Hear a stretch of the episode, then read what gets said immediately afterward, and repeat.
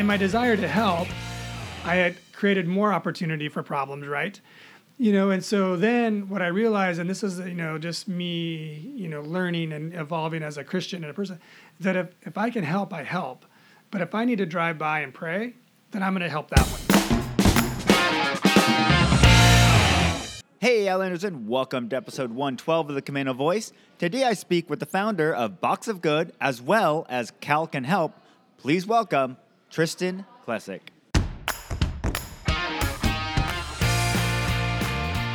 Hi, I'm Brandon Erickson, and you're listening to the Camano Voice podcast, where I interview folks around Camano Island and beyond. If you want to stay up to date on events, businesses, and even hear a little history of this area, subscribe to this podcast and share with your friends. Thanks for listening. Hey, Islanders, and welcome to another episode of the Camano Voice, where we release a new episode every Tuesday.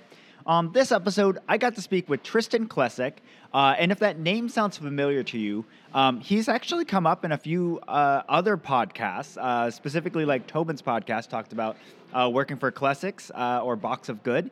Um, and so he's someone that I've known about within the community for a while. Um, uh, you know, my dad's known him, uh, my brother in law has known him, Tobin's known him. So I've known about him, heard about him, uh, and uh, known that he's been a you know business person in this community for you know almost 20 years now.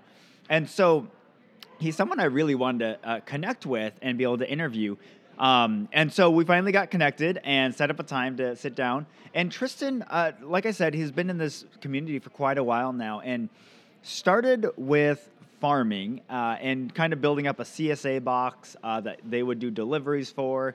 Uh, and over time, that continued to evolve and, and become its own uh, business and, and how that operates. But then recently, um, took some of that platform that he'd built out on that, or that his team had built out, and actually launched a second business, um, moving from veggies and fruit into a software company. So uh, we get to talk about all that, the different challenges are, there are in starting a software company versus, um, you know, something that's more tangible, hands-on.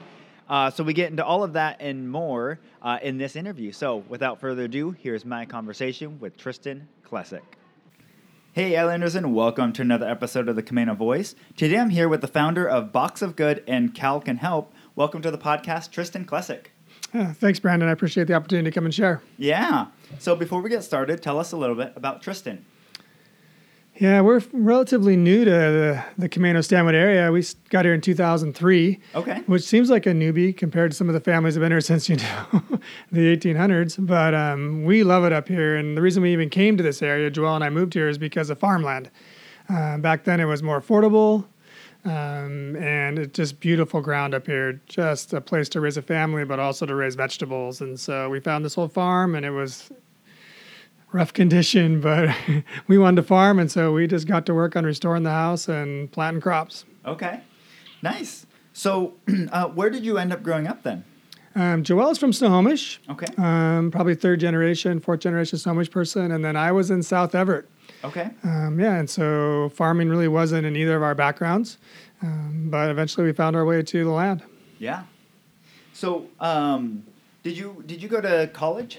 Yeah, I went to college down in Forest Grove, Oregon at Pacific University, and Joelle went to Western. Okay. Um, and we just kept in touch through through college and got married right after she graduated in '89. Okay. And been in love ever since. Really Nice. it's a beautiful thing to be in love with your best friend. Very cool. Um, what did you study while you were in college? Uh, business, um, I guess. You know, I played soccer and did student leadership, and uh, but mostly just you know just went down the business track and got out in four years. I had uh, worked in Alaska during the summers, so a place called Petersburg, and so that was you know long hours and hard work. Um, didn't want to necessarily be on the cannery crew forever. Yeah. Um, and then I just kind of got out of college, got married, and started figuring our way through life. Um, and today, here we are. Yeah. So was when you were going to college and deciding on business as a degree, um, was that something you had been interested in, or were, like was there guidance from your parents? Hmm. Uh, I went there. I went there to play soccer, Mm-hmm. um, and then I um, and then I thought I would do physical therapy. I really like physical therapy. Yeah. Well, there was way too much science at that point. I realized that I did not like science that much, um, and so then I pivoted just to business. Um, and my dad's always been in business, and um, yeah, and business is solving problems, right? Yeah. I mean, that's kind of the goal of a small business owner is to find a niche and then begin to meet it and help people have you know a better experience or better service. Um, and so I really like problem solving, and that's why I find myself on you know local committees or um, in leadership positions because you're solving problems, Right. and and you get to serve people. And I think that as a business owner, solving problems and serving people are just like, I mean, it's a wonderful thing to be a part of. Yeah, yeah, for sure. And I'm I'm always blown away by the Stanwood Camano area. Um, you know, I've been able to interview a lot of the different uh, directors or executive directors or presidents of the local nonprofits and stuff, and I'm always blown away by the the qualifications that they bring to the table. It's not like you know I wasn't doing anything, so I decided to jump into this. It's like people that were CEOs, ex CEOs, or um, directors of very large um, nonprofits or companies, and they've come to this area, and then they take over our different you know nonprofits, and they've done such a good job with it. Yeah, I think that people who are in leadership positions or gravitate towards that responsibility, it it's almost in their DNA. They have to continue. It's you know it's just a part of how they're wired, um, and and they know they're good at it. And and the older you get, and now that I'm north of fifty, you know I, I'm fairly selective about the things I do because there's some things I don't do well. Yeah. I mean, I used to carry water. I say that as a, a as a figurative speech, but you know, I could do anything in a business.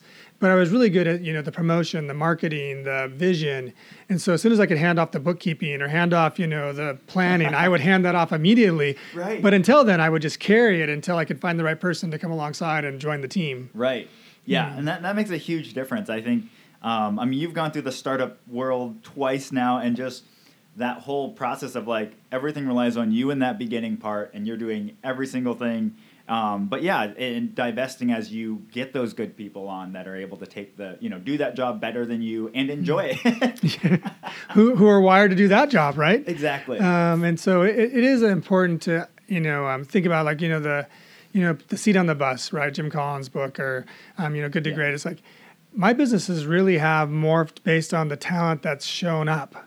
Yeah. You know, and as a Christian, I'm really, you know, really loose with how I hold people because I want them to fulfill their commission, their calling in life. And as people join our team, you know, I'm just excited to plug them in where it makes sense. And if it's only for a month or for six years, I don't really care. I just want them to come and be a part of the team and and and, and walk with us.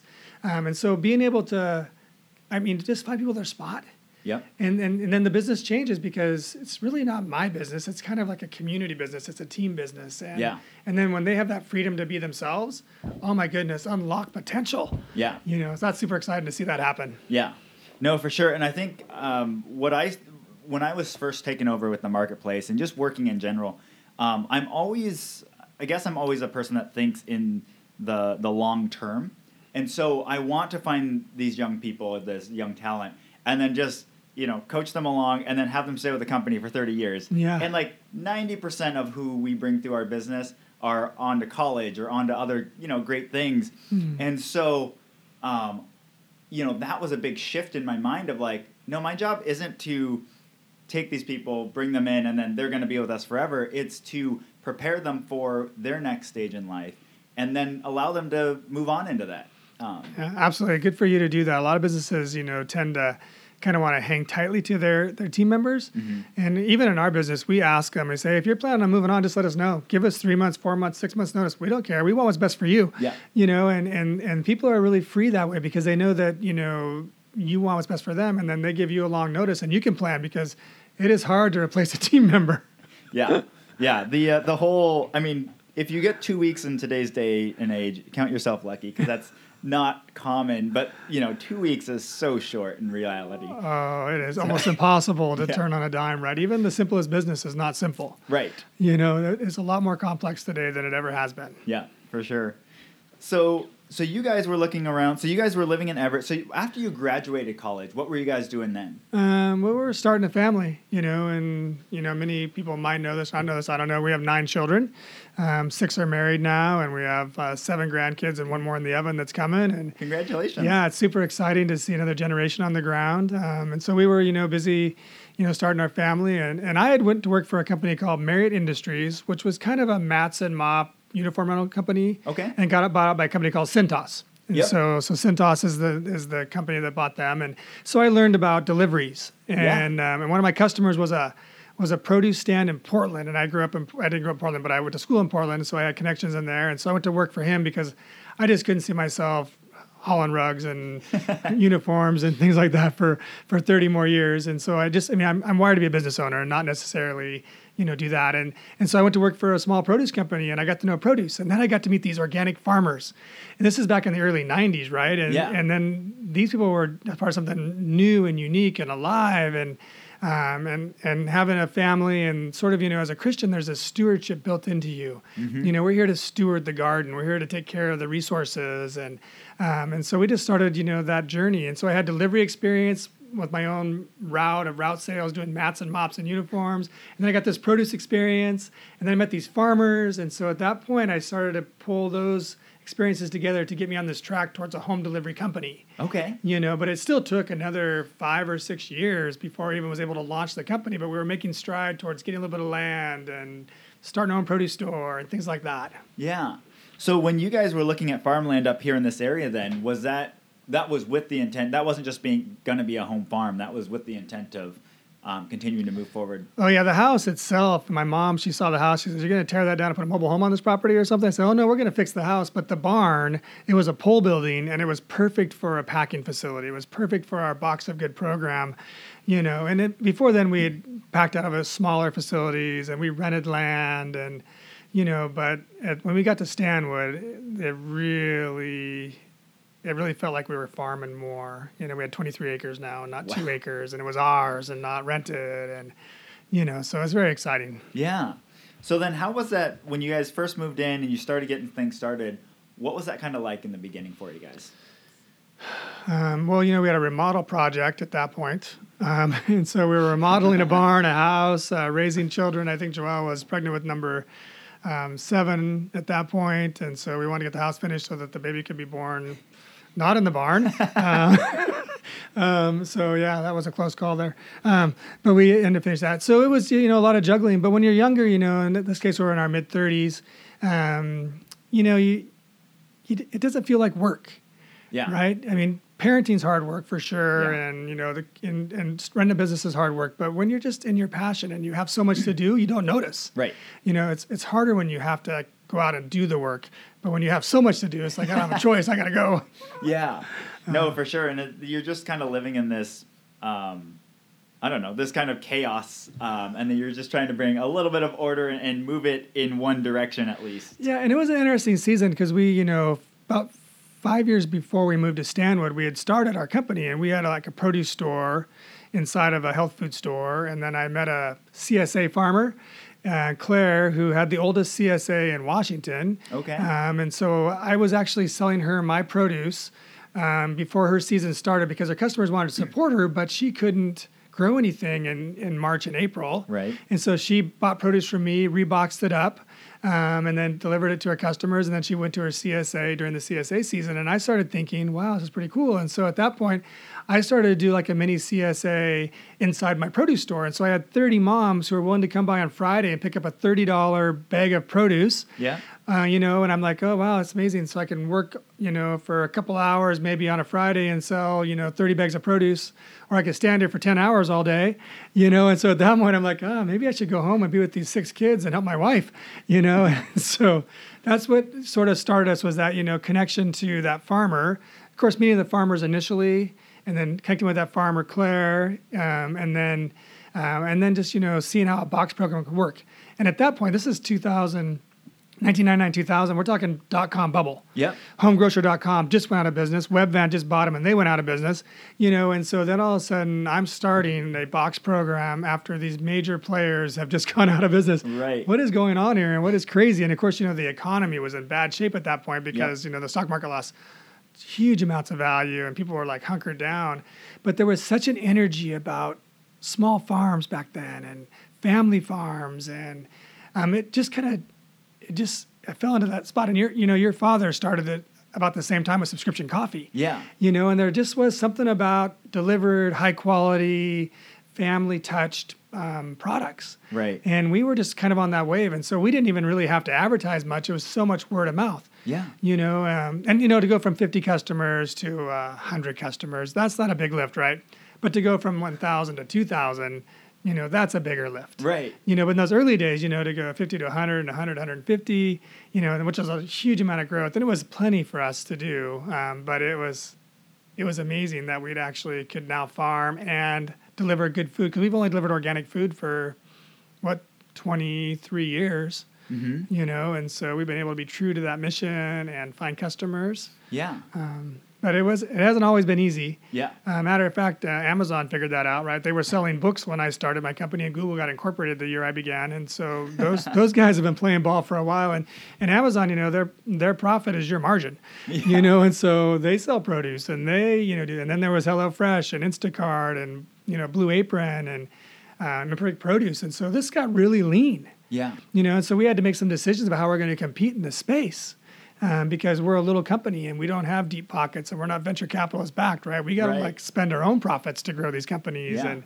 um, and so that was about 2016 when it was super lean and um, and then you know we met Tobin I've known Tobin for years of course but Tobin Yeah. he just entered our world and uh, and I and this is the part on the bus right you know somebody comes in with these talents and you know I just said you know you just Tobin you just take your talents and you sit down with every department and we we created you know a brand new fulfillment software so we could compete with Amazon and HelloFresh because we recognized that the the days of having multiple people answer phones just wasn't the reality. People weren't calling anymore either, right? They were all Right. texting or wanted to do, you know, Facebook Messenger or something. Yeah. So the phone hardly rang anymore, it seemed like. And so we just, you know, automated so much of our processes. Right. You know, and it made us leaner and we could get by with less administrative help. We still needed drivers and packers Yep. you know but you know that moment when tobin you know entered our world and we just kind of unleashed him and peter you know to get after it you know they had a template they had processes they had systems in place that we'd done for years Yeah. but then they just made where it made sense to automate we automated and where it made sense to touch with people we kept those places Right.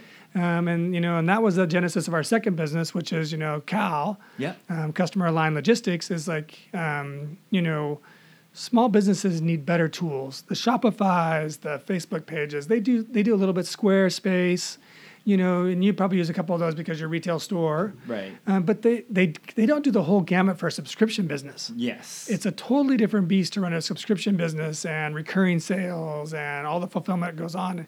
And so when we did that software, and then you know in 2020, of course, we all want that to go away, right? I mean, what a season to be in business, and you know, in March and have this world, you know, like just collapsing, and seeing the China. You know, response to the virus, right? And then, you know, and then all of a sudden it shows up in Washington, and you're like, people are really nervous yeah. you know and then all of a sudden you know our servers collapsing because we can't handle the demand that people are l- logging in you know we had like 400000 people it seemed like in a week try to get product from us and we were we're localized king county to skagit Yeah. oh my goodness but our system didn't break i mean it it it shook Yeah. you know, because we never had to onboard 400 new families at a time, right? Like that was brand new to us. But when I saw that we could scale with our system, Yeah. then at that moment I I pivoted and I said, this is going to become a product. Yeah. We're going to offer this to other small businesses who are trying to figure out because home delivery is here to stay. Yep. And if we can help other businesses have a comprehensive kind of software solution to do e-commerce, whether you use a ship station and you use the post office or whether you use your own fleet, Yep. you know, and have one tool that could do that, you know, and so we personally started investing in making this less. Um, we say we say declassify, you know, so because it was written for Klesicks Yep. and Klesick Family Farm at that moment, and so we had to declassify it, and we had to make it work for coffee companies and bagel companies and um, meal delivery companies and juice companies, and even a shed company now is using our software. Nice. Um, and so it's been a it's been a learning curve for sure. But it seems like every time there's a disaster, dot com bubble, a 9/11, um, you know, or this pandemic, we just tend to run towards the opportunity Yeah. as opposed to hunker down. Yeah. You know, and so that's where we are today. We're we're sort of coming out of that last investment, and now we're breaking even. But uh, software companies are a totally different beast than, Yes. than fulfillment. yeah. Well, and that's you know we've we've kind of had a little bit of that um, ever since we've you know ever since I've been here on the team, um, but just the drastic difference between the you know the coffee roaster and the marketplace. they're they're very intertwined, but completely different businesses and how they run and operate. Um, you know, you, they're just completely different issues that you run into, and um, you know, there's so many different levels there. Yeah, the supply chains are different. You know, mm-hmm. the things you need to purchase, they need to purchase. You know, we're also an organic farm. And so, you know, during that pandemic, we had to figure out how we're going to try to grow food. And there's no labor you know, and you got to grow like three or four times the amount of food you normally grow, you know, and is it going to stick, not stick? And, you know, when you put something in the ground, you know, you got to grow it out, you know, I mean, we're talking, you know, sometimes like six, seven months yeah. before you harvest something, right? And you got to weed it, water it, and then harvest it. Like, how are we going to handle this? But it was so crazy that we had to have the farm team come inside and pack boxes and make deliveries because during that early day of the pandemic, it was all hands on deck. Yeah you know um, and so that was you know most important was to you know to feed people and to do that and and our software was brandon was so amazing like i answered the phone and somebody said can you can, you know can you deliver to me and they're like in bothell and, and we'd have a truck in bothell and we we purposely pack extra boxes on our vehicles because you know life happens and people make a mistake or and i said well if you can take this box I can have it delivered in 10 minutes. And they were waiting three or four weeks for a spot at Whole Foods to pick up their produce, right? They couldn't even get yeah. a spot. Yeah. You know, and here I am 10 minutes later because our software was so robust. You know, yeah, let me just, you know, call the driver, refresh your iPad, and then, you know, put a new spot on there, and they just delivered their extra box. Yeah. You know, and I thought, wow, this is an amazing opportunity to serve people. Yeah. And at that point, you know, Brandon, people really they just didn't know. Right. You know, they just didn't know. And now it's it's much more muted. And of course with the Delta variant happening now, it's it's again sort of like, you know, we have to remember hope. Yeah. You know, and I think, you know, I was reading about POWs, and the ones who didn't make out of POW camp were the ones who thought, Christmas, I'll get out at Christmas. I'll get out at Easter. I'll get out. And, you know, and those days came and they went by and they yeah. came. But the ones who said, I'm never getting out of here, you know, they survived because they didn't set their expectation. They didn't get dashed. And I think with this Delta variant, people, we need to keep hope. Yeah. We need to, you know, not think we're going to get out of this maybe tomorrow. We need to just say we're going to get through this. Right. And we're going to do whatever it takes to get through this now. Because when we start to build up that hope on a certain date, it has no basis at all. Right. You know, other than the fact it's a nice number to pick. Yeah. You know, and it um, seems far enough down that like, of course it'll be done by then. Yeah. Um, so I just want to encourage people to, you know, just to be diligent and to be kind and to put a smile on people's faces because you know, that hope, that joy is probably the best medicine we can have during this season. Yeah. Yeah, and that's that's been our biggest. I mean, our mission at the marketplace is to bring joy to the Camano Island community through food service and drink. Yeah. And um, when we're bringing people on, we want to make sure that that is they understand that that's our mission in what we're doing, mm. um, because we don't know what type of world they're coming into. You know, coming yeah, from, exactly. and they're they're coming to our business um, to escape it for a few minutes, to get a croissant and a coffee, and just enjoy that and um, especially in today's world and everything, all the chaos that's going on, we feel like that mission is more important than ever to bring that to those people, to our customers, and, and to the people. I, I, just think anytime you have a chance to make somebody's life better for a year or a minute, yeah, we should just do it. Yeah, you know, we should just bless them. And planting those kinds of seeds, you know, those bear really good fruit down the road. Mm-hmm. You know, um, and and it's I don't know, it's just happier when you can bless. Yeah. You know, and put a smile on somebody's face. And even through a mask, you know, it's harder with the mask, but people's eyes still light up. Yes. You know, I mean, you can tell joy yeah. when you connect with somebody and they're just happy to see you. Yeah. You know, For so sure. good on you to do that. Yeah. So, um, you've obviously, with being in business for that many years, you've had a lot of new people come in, come out. What are some of the biggest lessons that you've learned in, as far as human resources, you know, working with the team? Encouraging them and, and finding talent? Mm. Uh, I'm always interviewing. If I'm at the grocery store, you know, if I'm at the park, I'm always interested in people's stories. Yeah. You know, what are they doing and what's going on in their world, and um, and then of course, you know, you know, friends of friends. You know, good people hang out with good people. Yep. Talented people hang out with talented people right? And so you always want to sort of you know mine into your network of employees. Yeah. Right. Um, and and you know and and and, and really be open minded because people do change. So you know that 12 year old kid that was super annoying at the co-op, you know now is 19 and a young man. Yeah. Or a young lady. Yeah. And they have found their bearings. You yeah. know, and so you want to like you know be open minded when people walk through your door and to see, and that's one of the hardest things about me as a small business owner, maybe for you too. I don't know, is like there's so much opportunity in every individual. Sometimes you take too much time. Like, you know, and, and you want to bring people in your business. So what I've had to do in my world is I've had to look for people that are really detail oriented and kind of cautious because we're packing peaches and broccoli Yep. right and and they will bruise one another or you know and so we want somebody in our business who's really careful to do a really good job Yeah. you only need one tristan you know one flaky business owner who's out there thinking about the future you know i mean you just need one visionary type person but Yeah. then you need a bunch of detailed people who love detail who want to get it right Yep. you know, to kind of fill in the gaps. And so I'm looking for detailed people. We use the disc surveys a lot of times when we hire people. Yeah. Um, we got that through Dave Ramsey, and um, that's been really helpful to help people understand who they are and how they're wired. Yeah. And you can tweak those a little bit. You can kind of game them, but not not much. Yeah. Like and and you know I've taken a couple of those, and I'm always you know I like people and I like making decisions. Yeah. And if I want to change my mind, I will do it in a minute because if your idea is better than mine, Brent, I will go with your idea. it's my idea is not always the best ideas. Right. I'm just putting it out there, you know. And so for me, you know, I'm looking for people that want to come to work Yeah. and who want to do a really good job. Yeah. You know, and if you're if you're not wired, I just you know I want you to go do something else because more than likely you're called to do something else. Right. Right? It's not like you you failed. It's just that this isn't the right spot for you Yeah.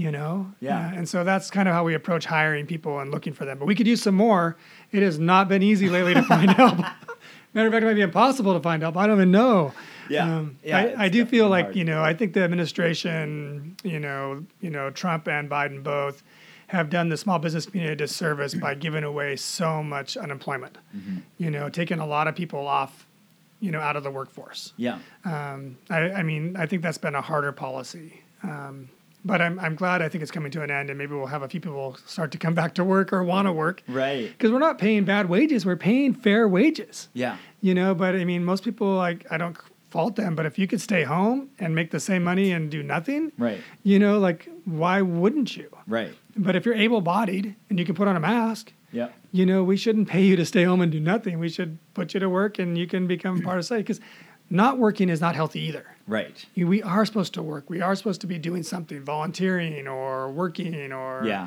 And when we're we're getting paid to do nothing, you know, that's not healthy either. Yeah. So work's not evil. Yeah. No, and I, I think um, I think uh, there's a couple things there. I think one, um, I think we've seen a lot of people. Um, uh, yeah, I guess I think work is is put in a negative connotation a lot of times. Um, but like I, I get to for myself like now I love what I get to do, and like each challenge, each problem is is a you know it's like a, a puzzle to solve.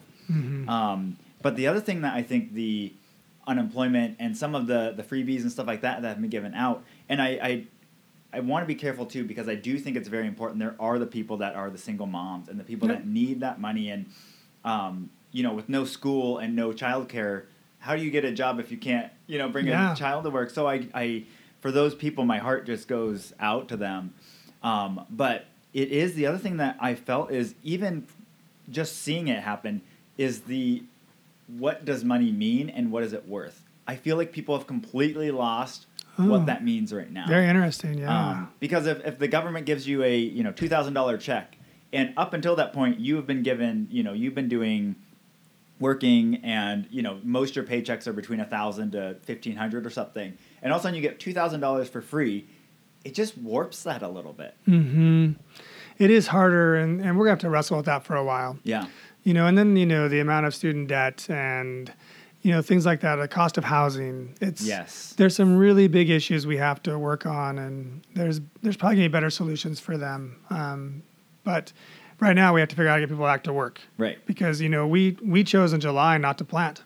We said we we it was hard because we usually grow a fall crop of you know beets and cucumbers and lettuces and cabbages and but there just wasn't any labor coming down the pipe and and and we had to still deliver and make things work and so we just you know we're growing out all of our pumpkins and winter squash and tomatoes of course you know that's in the ground in the spring but um, we just didn't have any labor and we Yeah. couldn't see and then school's starting up you know and of course your kids go to school then you can't you know put them to work because Right. they're at school you know and so so you know it is it's one of those seasons where as a business owner you you almost lose money or the opportunity to make money because Yes. the labor isn't there Right. you know and that's not good for the economy either when you can't you know find enough help to you know produce your your product Right. Well, and I think that's the other thing that we're seeing. I mean, it's not even I think it's it's very obvious the supply chain issues Mm-hmm. um, because there's not the laborers, because there's not people that are out there doing those that work, and then you get other shortages, and and this is the like I've talked about this before of. Um, the benefit of lean manufacturing is that everything is stacked on each other and everything is reliant on each other from the starting of the product to when it gets to somebody's door. The problem is with lean manufacturing is if you take a few of those pieces out for a month and then plug them back in, you don't just lose a month. You lose a lot more because everything is so dependent now. Right. Um, It's very true, and we, you know, we we didn't have as much supply disruption, but there were seasons where we had to change a menu every day because you know maybe there wasn't this product available or that product available, and so we were constantly having to just slot in what was available during that season. yeah. Um, you know, bags and boxes have just been massive price increases after massive price increases, and you know we we've been able, you know, we we stockpiled before it all happened just by because we just plan. Yeah. But you know, we stayed way ahead of that, you know, and so we're always probably four months ahead of any boxes we need because, you know, we heard about it, Yeah. right? Um, but you know, it was you know now you know what the cost of a van that we buy would went from like nineteen thousand to thirty two in like three months, right? And these are used U-Haul vans for delivery of all things, and then you know, and boxes, you know, they went up hundred percent, you know, in like four months Yeah. you know and and it is it is a reminder that you know we probably should have a little more homegrown you know supply going on and not so independent on cargo ships and you know i mean if the cargo workers go on strike the longshoremen or something like that oh my goodness Yeah. Uh, we don't want to see that again let's not go there let's Yes. talk about some more positive things like you know we live in a beautiful place with a beautiful community for sure. so, um, so then, as you were uh, pivoting and starting Cal, then what was it? Um, how has that been? I, you were mentioning already that there was a big difference between a CSA company and a software company. What are the biggest things that have come out of that? um, businesses are still, you know, as much as it is, you know, um, you know, buy supplies, manufacture something and deliver it, or you know, pass it through. You know, people's personalities come out different in those, and so home delivery, in the truest sense for us, you know, our we just did things in a, in a unique way too, and so our product wasn't really built for these other business owners and their mindsets and how they were doing business. Yeah. And a lot of the businesses are, are smaller businesses and and they were just you know kind of by flying by the seat of their pants right? They were just making Right. it work and cobbled together. And and so we're trying to actually help them put structure to their business because we're a little bit larger and we've been through those things. And so we had to kind of bring them so a lot of times just coaching them to be able to use a system like ours because it was new to them and then it forced them to make a decision Yeah. everything was on the table now some things had to be let go of because you know now you want to grow Yeah. and you can't have 3000 products and grow like that you know Yeah. you got to have like 300 um, and so that was one of the challenges is that you know the businesses we we found were typically owner based um, and wanted to grow but they were owner based Yeah. yeah. and work with them and one of the reasons that we were able to do what we did was because you know elena my daughter who's you know second generation much like you. Yeah. right? Second generation um, had stepped in and started running you know box of good.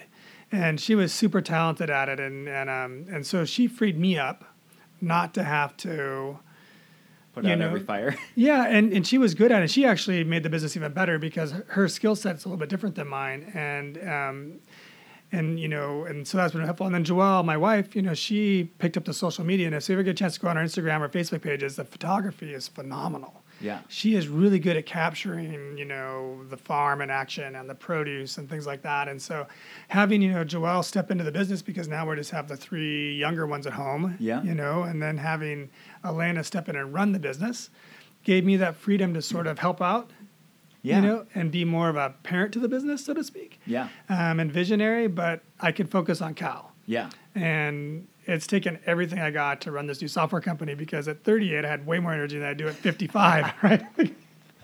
but serving people, you know, I was compelled to, I was compelled to step back in because when I saw how well this worked, you know, it, other businesses need a chance to survive and they're going to need a better tool. They're going to need a complete toolbox Yeah. to compete in the marketplace because there is more Amazons coming, there are more mm-hmm. Hello HelloFreshes coming, there are more, you know, QFCs, and you know, it's just going to happen. Even you know, Walmart, right? And so, if you're going to compete in the home delivery space, with your product, and it's typically going to be a very narrow space because you're not going to carry everything Walmart carries. Right. You've got to add some personality, and you got to have a really good tool belt. Yeah. And Cal is that comprehensive solution, and so um, I just couldn't.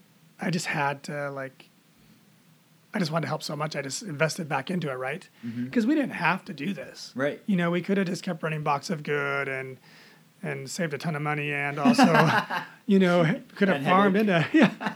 But in the end, you know, when when you want people to be successful, you know, you do things differently, right? And I want people to be successful. Yeah. You know, I want you to be successful. I want, you know, TJ to be successful over there. I want, you know, every little company that wants to do home delivery, I want them to have a chance to succeed. Yeah. Um, and so that's what the product is now. It's a chance for businesses to step in. Yeah. Um, and so I'm excited about it. Yeah. Very cool. Um, what have been the unique challenges challenges to that one versus when you were starting up Box of Good? Well, Box of Good, you know, I had the produce experience, Mm-hmm. right? I had the delivery experience, and so I could pretty much do everything. Yeah. But with the with software company, I'm not an engineer. Yeah. I don't write code, Yeah. right? And so um, I have to sell the vision and um, and then find the business, and then I have to turn loose the dev team, Yeah. you know, to to to kind of make it happen. Right. you know and then it was hardest for me to get my mind around what the software could and couldn't do Yeah.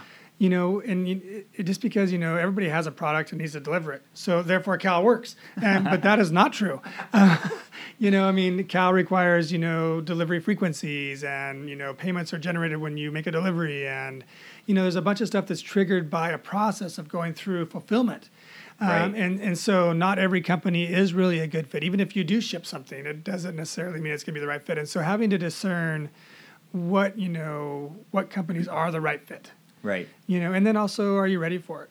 Yeah. And some companies are just bigger; they don't really they have their own solution, Yeah. you know. And so, so it's been good for me to understand where our product really serves people Yeah. and put energy in that Yeah. you know, and even the shed industry, you know, you think about shed industry, like, you know, they they buy a shed, build a shed, deliver a shed. I mean, I buy produce, put it in a box and deliver it. Yeah. You know, but it's it was still a big difference. But I had a friend who had a shed a shed business and he needed to bring his company up from the 70s when he got it from grandpa, you know, and so we helped him do that and you know, and, and so even that business is still different enough that that's actually probably a fork. You know, we've actually now have cow sheds and we have cow home delivery because they are different enough, you know, even though they're similar. Does that make sense? Yeah. You know, they're just yeah, they're just different. And so so learning how and what you have to offer Yeah. right? Um, I mean, there was one time this one story. It was during a snowstorm, and um, and we were going home on Marine Marine Drive, and there was a family that was stuck in the snow, and I stopped to help. Right? Well, I don't have a four wheel drive truck. Yeah. You know, I have a 15 passenger van at that time, right? And so it ended up causing a car crash behind us because the person way back there, come around the corner, couldn't see. Oh, no. And so, it, in my desire to help, I had created more opportunity for problems, right? You know, and so then what I realized, and this is, you know, just me, you know, learning and evolving as a Christian and a person, that if, if I can help, I help. But if I need to drive by and pray, then I'm going to help that way Yeah. because I didn't have the tool at that time other than desire to help, you know. And so, and now I'm learning in business that you know I have to help those who I can really help, Yeah. and discerning where they are in their business model and whether their product, our product, line up Yeah. is all part of the game. Because you don't want to waste people's time. Right. You want to help them do a better job, Yeah. you know. And so, if it's a 30 minute conversation or a 30 year relationship, I'm game. Yeah. I'm willing to invest 30 minutes at least to figure out if we're the right fit. Yeah. Yeah. Well, and I think bringing this full circle, that's true when you're looking at team members and stuff like that, and you're bringing people on board, um, and then the people that move on, and then the people that you do have to move on, um, you know, by letting them go. Um, you know, all of that is they're sometimes just not the right fit, and they're you know, no matter how much you like the person, because we've had that where Mhm. you've got this great person, you love them as a person, it's just not working within the business, and then they move on and they're very successful, and you're like, I was holding that person back because I was trying to put a square peg in a round hole um, when they really just needed a square hole, and and And sometimes they actually are afraid to move on. Yes, you know and so you have to unleash them a little bit or help them move on because it is better for them. And that's the hardest part because when they really want to work in a good company or in a great place and you know and they, they're cared for but it's still not quite the right fit. Yeah, you know and, and that's the hardest part about being a business owner is when you love the person and you like like them, but you have to say this isn't the right fit. Right. And and and but it's better for them, right? And that's why we always tell our own team members, you know, like as I shared earlier, like you know, let us know when you're thinking about moving on. If God's calling you a different direction, or you feel like you want to do something else, go back to school.